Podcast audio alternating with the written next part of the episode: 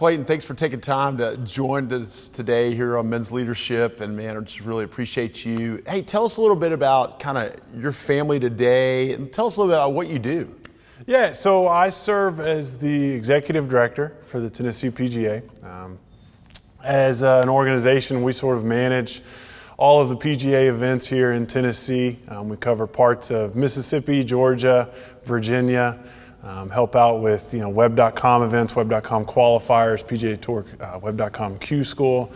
And uh, we assist the, the, Tennessee Golf Foundation. Our foundation runs a, a, number of junior golf player development programming, SNEDS Tour, uh, middle school golf programs across the country. So, really, everything I do is about golf. Yeah. Golf is all I know, and golf is what I live and breathe. So, it, it's, a, it's a great job. It's a wonderful opportunity. It's something I love, I'm passionate about. Yeah. Um, in, in, my family, you know, I'm a family guy. I love my family. My family is everything to me. I've got a wife that I've been married to, Marissa, um, for about uh, 13 years now. You know, you lose count. Yeah. 2000, 2005, do the math in my head. So 13 years. We have two wonderful children. Mm. I have uh, an eight-year-old daughter named Bella and a four-year-old son named Luke, coming mm. up on five in about a month. So, you know, I, have been blessed with people that, that I love, I'm passionate about, people that support me and, and have helped me sort of grow in my career, grow professionally, grow personally. And, uh, you know, I, I, can't imagine doing anything else in my life for a job. You know, they, they, say do something that you're passionate about and do something you love and you never work a day in your life. I, I'm like a testament to that, right? And uh, you know, it, it's it's a wonderful opportunity. It's it's a career and passion that I have, and, and luckily for me, I've been blessed to do both at the same time. So, it. Uh, it, it, it is a career, but it's it's a passion. Working with uh, you know the the PGA Tour Web.com, um, the the Knoxville Web.com event, Nashville Golf Open. Uh, they got the St. Jude's out in Memphis. That's that's becoming a World Golf Championship event next year. So there's going to be some great golf played in our state, and everybody should get out and take advantage of it. Um, you know, golf is a game that, that has a number of principles that are applicable to everybody's life. Mm. You know, if, if you can get your children involved in the game of golf, they'll learn skills that will serve them in other ways uh, throughout their lives. It's not just a game; it's it's a it's an opportunity for more. Mm-hmm. Um, so I encourage everybody to take up the game, everybody to love the game, and and use the game's principles to to further yourself personally. So. What have you seen with some of those principles that you've talked about that have impacted maybe you or your family? Yeah, you know, it, golf, as I say, it's an individual sport. You know, you, are kind of at your own. You're on your own out on the golf course with, with other competitors, and, and it's really, you hear it all the time. It's the only sport where you can call the penalty on yourself. Yeah. You know, you have to stand up and say, "Hey, I messed up. Mm-hmm. You didn't see it. The world didn't see it, but I saw it. I know it. I have to live with it."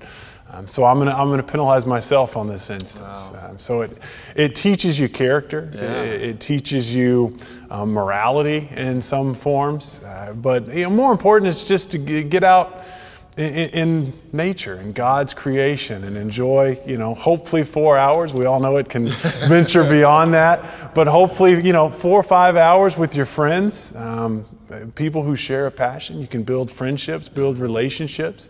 Um, a lot of people conduct business on the golf course. Mm-hmm. Uh, but for me, it's, it's really just about getting out there, putting a, putting a peg in the ground, using a stick and hitting a ball, but more importantly, joining the, enjoying the people around you. Yeah. Um, really getting to know them, getting to know more about them, more about their story, their relationships, their business, what they're doing in life. Um, the First Tee program has a number of core values that, that they can apply to junior golfers as they, you know, persevere through life and, and mm-hmm. overcome obstacles they may be facing. So, you know, golf is one of the rare sports that I think teaches people more than just a skill set. Mm-hmm. Um, it, it, really can teach them to become better people, uh, mm-hmm. uh, better contributors to society.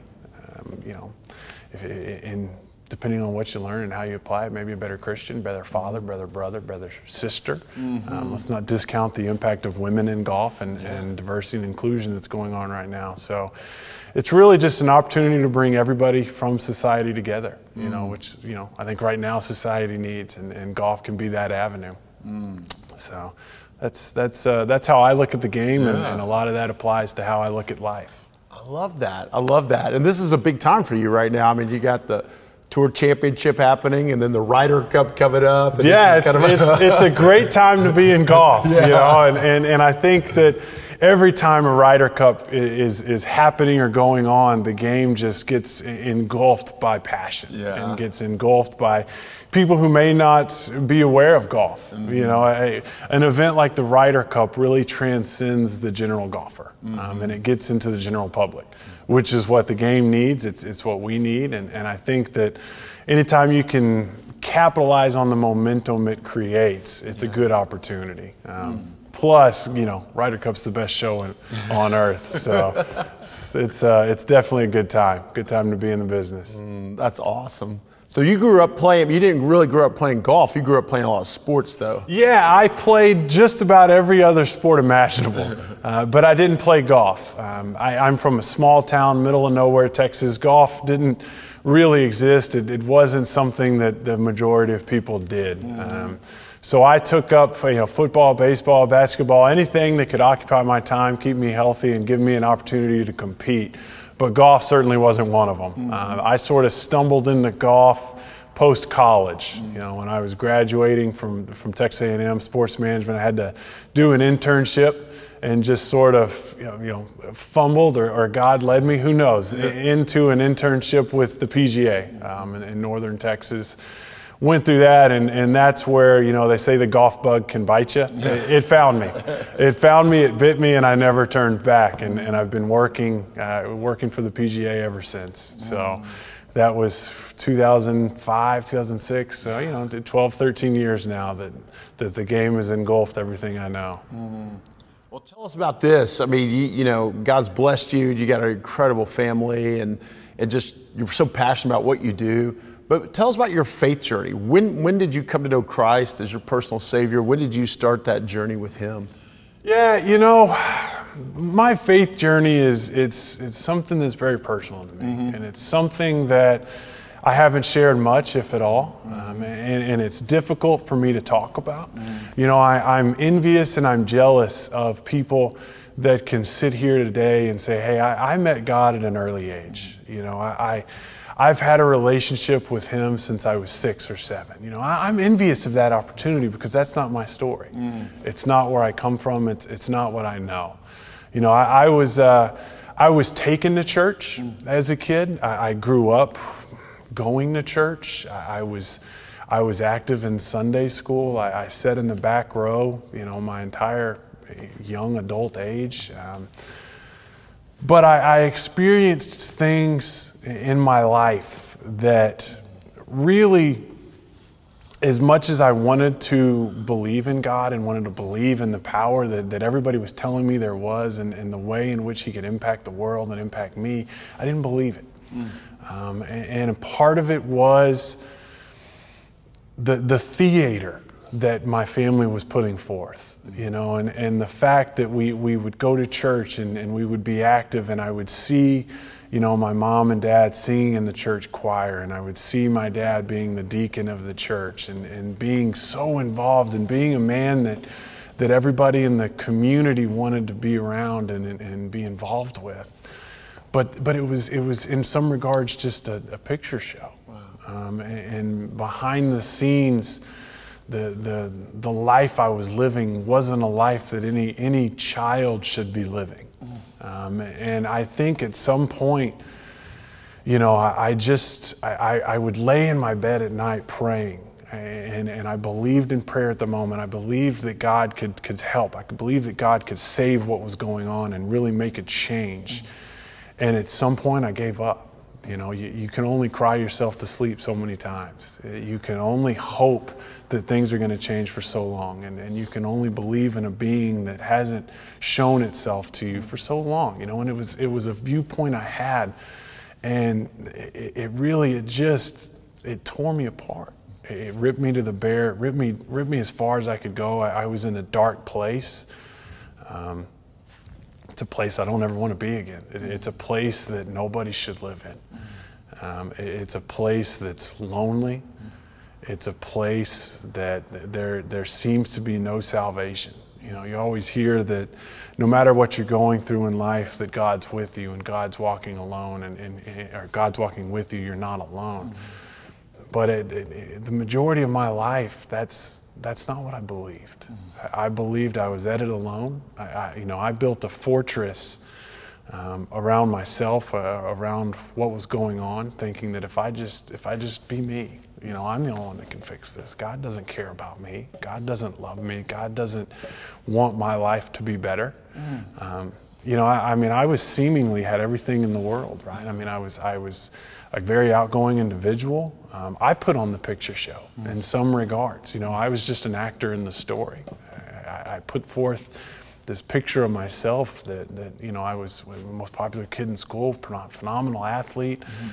but it, it, wasn't it wasn't real, mm. and and I, I you know as as much as I hate to admit it, Jeff, it, I, I, despised many things about religion. I, I despised many things about God, the people involved, and eh, eh, you know it's it's a story I'm not proud of. Mm. It's a story that like I said, I'm jealous of, of everybody in this room, everybody listening today, those people that can say, God carried me throughout my life and He made me who I am today. And, and He was there when I was struggling with this, but he, you know, at the time, mm-hmm. he wasn't. He wasn't there. That's that's what I kept thinking. That's what I kept telling myself. So I, I avoided the church. I, I, avoided everything involved with it. Um, I, I, wanted no part of it. I, I just felt like, you know, God can't be real because if God was real, I wouldn't be in this life. I wouldn't mm. be doing what I'm doing. Um, I wouldn't be living what I'm living. And, and it, it, it, was a journey that I don't talk about. Yeah. You know, it's very personal to me. For me to be here today to share this is, is you know, in many regards, the first time anybody's going to hear this story mm-hmm. um, outside of, of, a handful of people that I've confided in.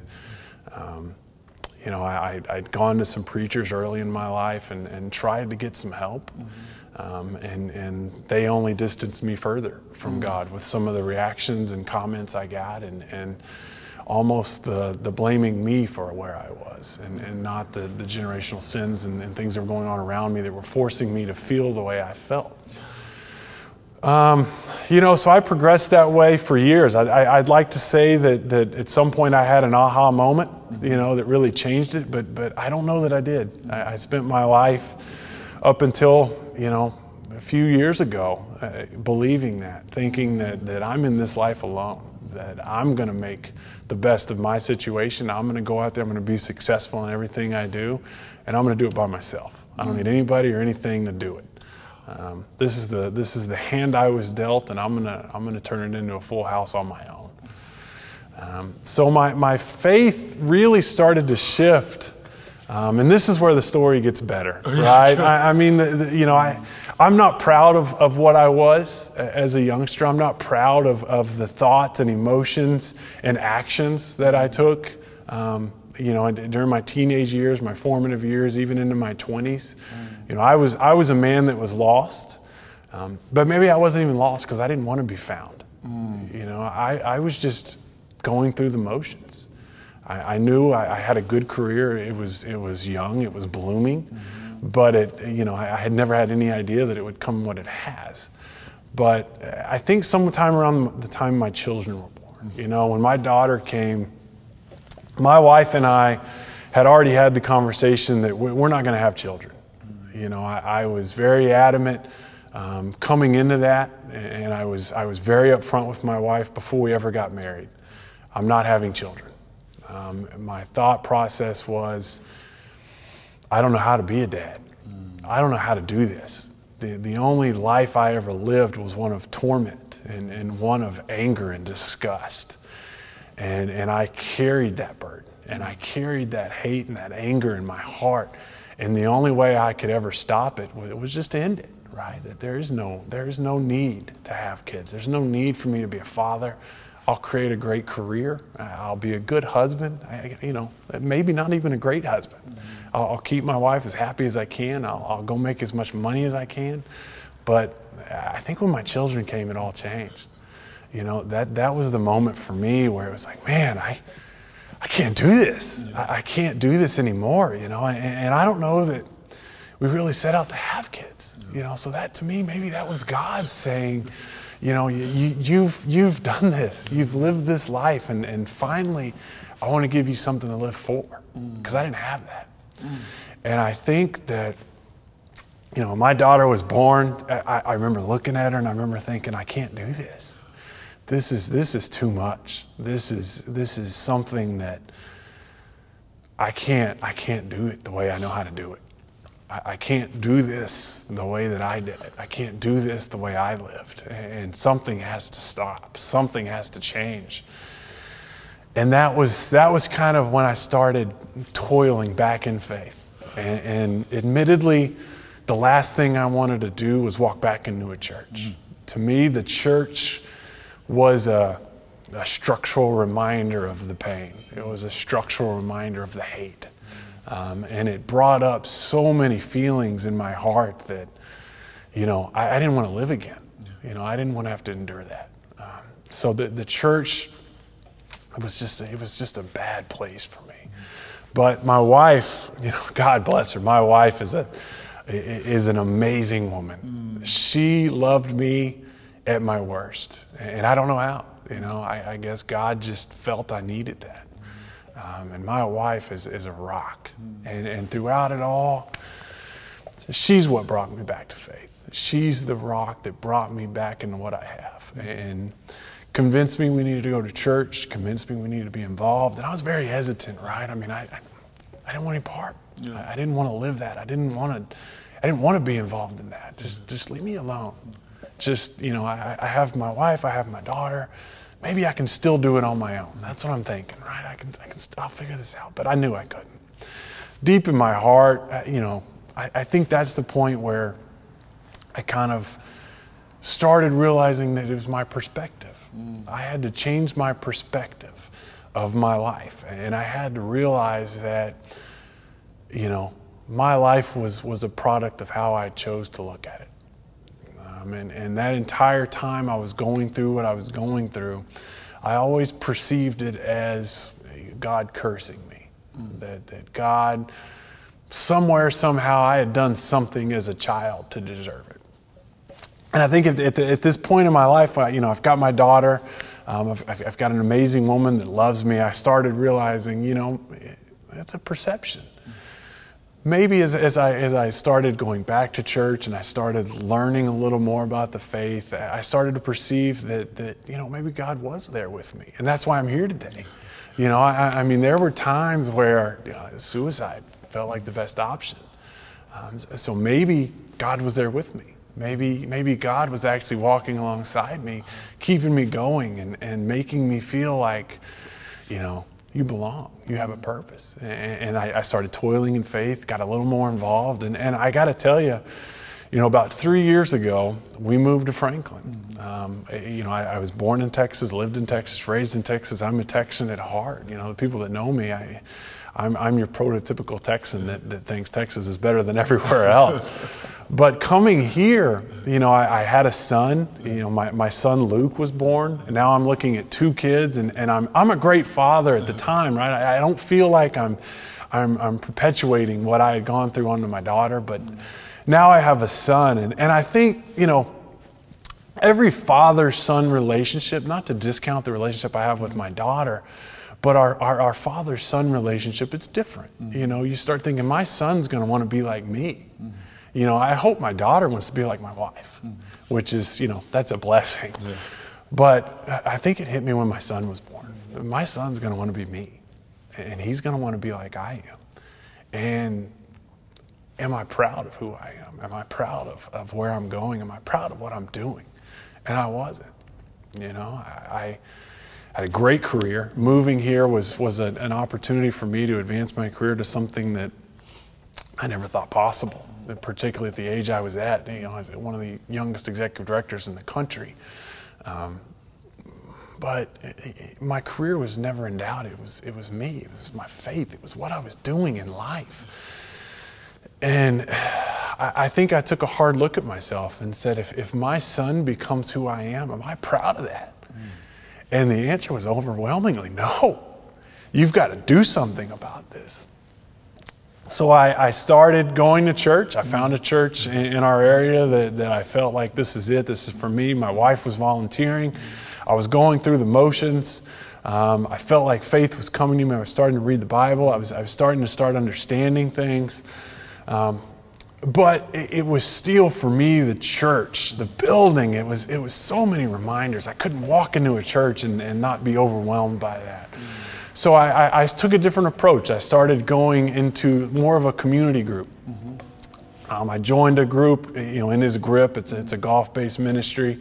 I, I, started working out with the group F3. Um, it's, a, it's kind of a, a men's boot camp that's faith fitness fellowship. You go out and, and get involved. Um, I started surrounding myself with, with people that believed, people that, you know, they would pray in the open, people that would, would talk to me about God. And, and, and my life started changing, you know, and, and now it's, it's, it's I want to be around those people. I want to talk about what God's done in my life. I, I want to be the story of revival. I want to come around and, and tell people that, you know, I'm not your prototypical Christian. I didn't come out and at six years old, God, you know, told me everything I needed to do. I was baptized and I dedicated my life to Him because I didn't. Mm-hmm. Um, but that's okay, right? We all have we all have a different road with God. We've all walked a different path, and it doesn't matter what that path is paved with. All that matters is that we don't let that path be foreshadowing to the future. Mm-hmm. Um, and, and, I try to live that. I try to be with God. I try to, I try to have my daily tea time with Him. You know, I, I try to preach about what He's done in my life. Um, I, you know, I'm a new man. I, am regenerated in, in my faith. I'm regenerated in where I'm going. And I don't have to perpetuate the life that I lived. I, I only have to enjoy the life that I'm going to live. Um, God has given me so much, and, and it was just my perception that perceived it entirely wrong. You know, he's been with me the entire time. He's been the rock that kept me going. He's, he's the one who gave me my, you know, my mom was just such an inspiration in, in how she deals with it, my sister. Mm. You know, I, I, started realizing the people around me were there because God put them there. Um, and, and, I realized that the, the hate and the, the, the, angst that I experienced was just the way I chose to perceive it. Mm. Um, and, and, I realized there's so much more to life. Mm you know, and, and we can't be defined by what we've experienced in the past. We can only define ourselves by what we're going to do next. Um, some of us have the privilege of, of being defined by who we are, our upbringing, what we have, but I don't, you know? So for me, I get an, I get an open book. Clayton, you know, from growing up, I mean, it looked like you had everything on the outside. I mean, here you are, the most popular kid at school, and you know, you're a great athlete and all, but but there was generational sin that was being passed down to you that was making you feel like a failure, making you feel just terrible at night. What was that generational sin that you saw coming down, and and how did you start to address that in your life? Yeah, you know, I, I think when you're living it, you don't really understand what it is. Mm. You know, it, it just sort of it becomes natural. It's just the environment you're in. And, and my faith at the time, I didn't recognize sin. You know, to me, that was just what it was. Yeah. You know, it was the, the concept of my own reality. It, it, it, didn't dawn on me at the time what sin was and what it wasn't because to me, there was no faith in the world. There, yeah. was, there, was, there was no reason to worry about sin. There was nothing there. It was, mm. it was just the reality I lived. Mm. So, you know, as, as I kind of went forward, you sort of learn, learn that that sin exists, but in, in the in the moment, you know that, that it, it, was normal to me. Mm. It was what it was. It, it was how I lived. It, it, was the the everyday concept of what I was going to wake up to. Mm. Um, so to help identify it and, and really peg it as sin was something I never did. You know, it, it was just the reality of my situation to understand that this is all I know. This is this is all I've ever experienced. This is all I, have ever been a part of. Um, and you know, and I think that's the problem with generational sin. It, it, generational sin just sort of perpetuates itself. Mm. It keeps going, and you know, I knew my whole life that what was going on wasn't right.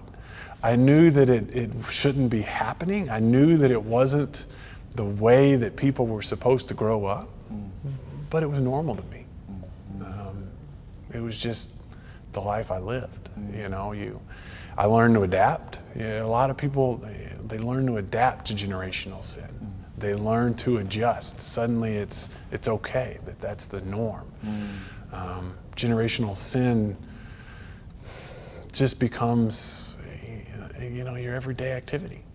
You, you learn to lie to avoid what's coming. You learn to um, not be truthful, not be faithful. You, you learn that, that you can get away with some things, and some things you just have to act like they never happened so that you don't experience the wrath of the sin that you know is coming. So, in, some regards, I, I think people struggle with generational sin because you become so ingrained in how to survive it. Um, you become so ingrained in, in trying to understand that to make it through, you're going to have to become something you're not. Um, and, and I think that at, at, at that point in my life, you know, I did have it all. I, I, was this picturesque, all-American boy that, that everybody wants their kids to be. You know, I, I mean, I, I was a straight A student, National Honor Society, uh, you know, president of the student, the student body. Uh, you know, I was an honors roll. Um, I had it all, but I didn't have anything. Um, you know, I was just living out some script. And the, the, the sin and the actions of my father were the, were the, the overall plot. And, and how do you survive it? How do you gain an advantage? And the only way to gain that advantage is sometimes to take up the sin itself and let it become a part of you because then you're just mirroring what you see. And when you're mirroring what you see, it's okay. Mm-hmm. You know, and in that environment, in some regards, that's what the sin, the, the person doing the sin wants to see. Mm. That you have become what you despise the most. Mm. And, in, and in that regard, that, that was what I had, I had become. Mm. You know, I was, I was behind the scenes, I was angry. I was, I was frustrated. I would lash out. I, I just, I carried such an anger and hate in my heart that it, it just was overwhelming, mm. you know, and, and it just, it, again, you know, it's not something I'm proud of. Yeah. I, I, looking back, I treated people a, a way that if somebody treated my children that way now, I, I would, I would just, you know, go off the deep end. Mm. Um, but the problem with generational sin is, is you don't know you're doing it. It becomes a normal action. It becomes a tendency more so than a difference. Um, and it just perpetuates itself. And it be, but again, it becomes okay Yeah. because that's what you know, that's what you live, and, and that's what is being perpetuated on you. So you don't think it's a sin, you just think it's normal activity. It's the way people live their lives. And I think every guy watching this, uh, if we're deep down honest, like we're being today, there's things in our past, right? There's things that were passed down from great grandfather, grandfather, father. And at some point, we've got to be the ones to say, no. You know, I mean, and whether it's, it's the anger or whether it's um, hitting or whether it's pornography or whether it's um, alcoholism.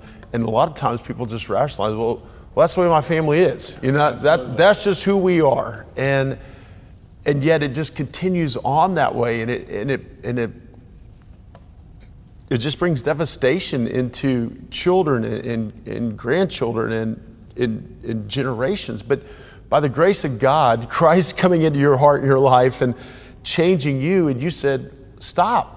You know, I don't want to pass this on. And, and I know that, that moment of your son being born and just saying, you know, now all of a sudden he's going to look at me. And you had the opportunity there to say, I wanted to be different.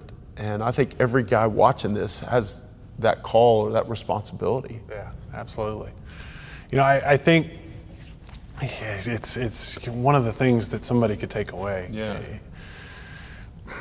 You know, for me, I had a I had an aha moment. Hmm. Maybe you know, maybe when people ask me, how did you how did you flip the generational sin? What happened in your life? And it- I had an aha moment. You know, everybody wants to be a hero in life, right? We all want to we all want to be praised for who we are, what we've done it, it was my son. You know, I'm looking at him. I'm thinking, I've got to, I've got to break this cycle. I've got to do something. And my aha moment was because if I don't break it, if I don't have the courage and the passion and the willingness to do this, my son's going to have to. Mm. None, of- no parent wants to be a burden on their children. Uh-huh. And if I don't have it in me, if I don't have the courage to step out and really change what's going on, I'm giving that responsibility to my son. I'm going to raise him in the same environment I was raised in. But then I'm going to force him to make the change because I didn't have the willingness, the desire, the courage to do it myself. Um, so for me, that was it. Yeah. That was the moment that there was no turning back. You know, there's the, that was the moment where I said, "Listen, I'm going to make a change, yeah. and I'm going to be something that makes my son proud. Mm-hmm. I'm going to be something that that when he looks back on his life, he doesn't look back like I do. Mm-hmm. He doesn't have the regret. He doesn't have the angst. He doesn't have the anger, the sadness. All he has is the memories. And when somebody asks him his story to faith, he's going to be able to tell them that I'm the six year old. I've been in church my whole life. I've been baptized. God has walked with me the entire way, right? So I'm, in some ways, I'm helping rewrite my story so that he has the story I always wanted. So that was, that was really my moment. You know, if I don't do this, I'm putting the burden on my children. And I'm going to force them to do it. And then I'm going to have to watch it. You know, I'm going to, I'm going to live my life as a grandparent, looking back on my children hoping and praying that they make the change. Wow. Because if they don't, it just keeps going. Like yeah. you said, generational is, is in fact just by the definition. It's yeah. just a tendency that is passed down from generation to generation to generation until somebody is willing to find a reason yeah. to step in and say, no more. No more. That this is it. This is the moment that, that my last name becomes something that's mm. different. And this is the moment where my son's going to look back and say, hey, my life was good. My life was honorable. My life was, was a, a hand in hand with God. Mm-hmm. And, and, he's going to know that God loves him and God needs him and God has high expectations for him. Mm-hmm. And my daughter, too, right? I mean, my, my daughter's going to be reflective of that personality. And, mm-hmm. and they're going to be able to lead their lives in a way that, that makes them proud, not a way that they look back and, and really you know, again, they don't want to tell the story. Yeah.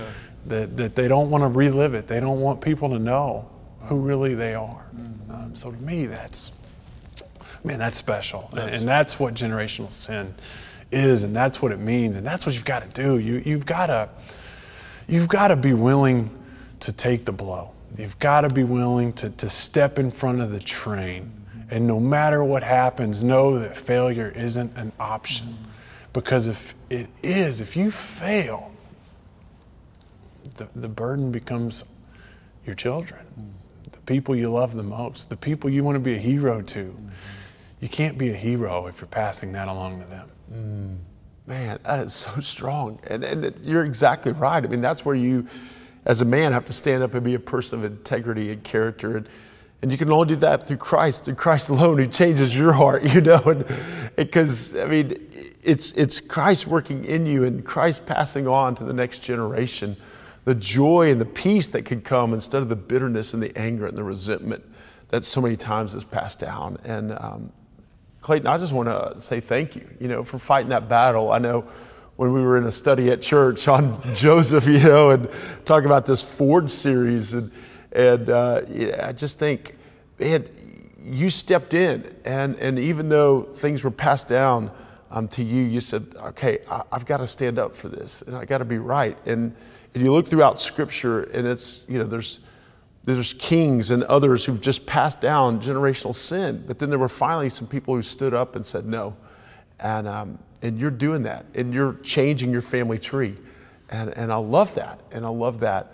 Um, what would you say if you had just one thing to say to any guy out there watching, any man out there watching uh, about looking at their own generational sin, identifying that in their life, and whether it's alcoholism or racism or anger or bitterness, what would you say to any guy out there?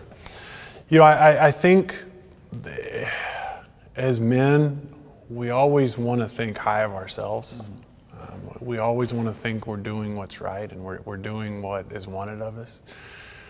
But in a lot of these instances, uh, the biggest struggle I had in overcoming what I was trying to overcome was forgiveness. Mm. Um, you know, God teaches forgiveness, but it's hard for us to perpetuate that teaching. Mm-hmm. And, and for, uh, for me, I had to be willing to look back on my life and, and forgive. You know, in, in, twofold. One, I had to forgive the situation I was in and, and forgive the people that were involved. Um, I had to forgive, you, you know, the church, the family, everybody that was involved in what had perpetuated my, my idealism. But maybe more importantly, I had to forgive myself. Mm. And I think a lot of people that are dealing with that generational sin, the, you know, whatever it is, like you said, alcoholism, whatever that generational sin is, at some point in your life, you're not proud of what you had done. and you're not proud of the actions you took. You have to forgive yourself. You have to be willing to look back, you know, in my life, and, and, and as an example, I have to be willing to look back and, and forgive myself. Mm for feeling like God didn't exist. I had, to, I had to forgive myself for the hate that I had created. I had to forgive myself for the perception and the reality that I had. Because if you're carrying that burden with you, you can't move on. You can't, you can't re, you know, reevaluate. You, you can't build on the future if you're looking in the rearview mirror all the time. If, if, you, if you won't forgive yourself, if you won't say, you know what, I made a mistake. I know I kept that generational sin going for a while. I, I know that I carried that with me. But it's okay because today is, is a new chapter. You know, they, they say that the best time to plant a tree was 20 years ago. The second best time is today. And, and people have to take that approach. You know, I, I can't I can't change who I was. I can't change what I did. I can't change the things in my life that I was perpetuating this gener- generational sin. But man, I can change it going forward. And I have to forgive myself for what I did. I have to forgive myself for the mistakes I made, the sins I committed. I have to give, forgive myself for the way I treated people. You know, my, again, my wife is a saint, but I know I didn't treat her the way she deserved. I, I know she needed more. I, I, know that in some ways I kept keeping that generational sin and I kept keeping her at bay, and I wouldn't let her in. I, you know, I, I was almost a Jekyll and Hyde. It, it was, I, I love you, but don't get too close because I just don't want to go back to what I know. I had to forgive myself for that. Mm-hmm. I had to say, it's okay. Mm-hmm. You know, God has blessed me in more ways than I deserve. And He's forgiven me. if, if God is willing to forgive me, I, why can't I forgive myself? Are you kidding? Yeah. You know? Yeah. So I, I, think that's the first step for anybody listening today. Mm-hmm. Understand mm-hmm. that we all know we messed up. We all know we're not perfect. But you've got to forgive because you can't carry that burden into the next step. Mm. You can't carry the pain, the angst, you know, whatever it is, whatever your family has perpetuatedly kept with them, mm-hmm. it's not your weight to bear anymore. Mm-hmm. Hey, what do you want your legacy to be? You know, that's that's always a great question. Any any any human being wonders what their legacy will be. Eh, you know, for me, I struggle with the question. Mm-hmm because uh, I think a legacy is, is what we've done our entire lives, mm-hmm. what, what, defines us as a person. Mm-hmm. But, you know, as I've mentioned here today, I, I'm not so proud of the first part of my legacy. Um, I've turned my life around. Mm-hmm. I, am going in a direction I'm proud of. So for me, I want my legacy to be, you know, from this day forward. Mm-hmm. I want my legacy to be in my children. I want them to understand what it means to have that relationship with God. I, want them to know what a dad is. I want them to feel the love I have. Um, I, want my daughter to have higher expectations of, of her husband. You know, I, I, want her to look at me and say, that's the, that's the husband I want, you know?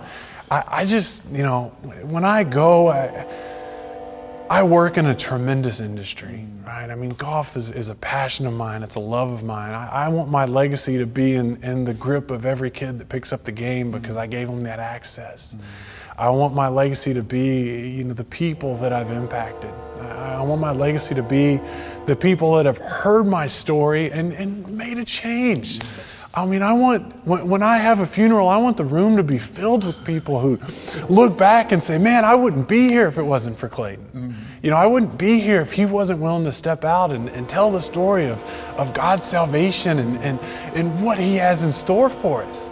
You know, I, I want people to look at me and say, you know what, this is a guy that, that you know, maybe in the beginning he was, he was dealt a bad hand, but, you know, he turned the lemon into lemonade. And not only that, he served it as much as he could. Yeah. And I and I was a benefactor of that. I, I just want people to look back at my life and be proud, mm. so that it sort of redeems me, right? Because I'm not proud. Mm.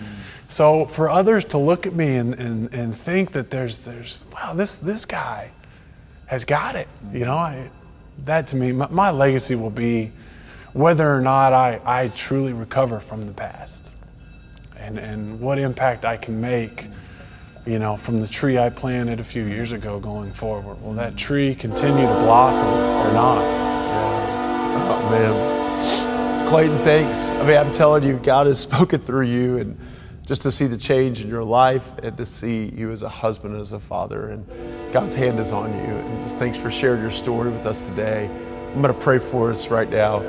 Oh, Father God, thank you for God, your word and your truth. Thank you for the gift of your son Jesus who changes us, God, who gives us hope in life. And, and Father, I pray for every man who's been watching this podcast right now. And I pray, God, you would just grip every one of our hearts.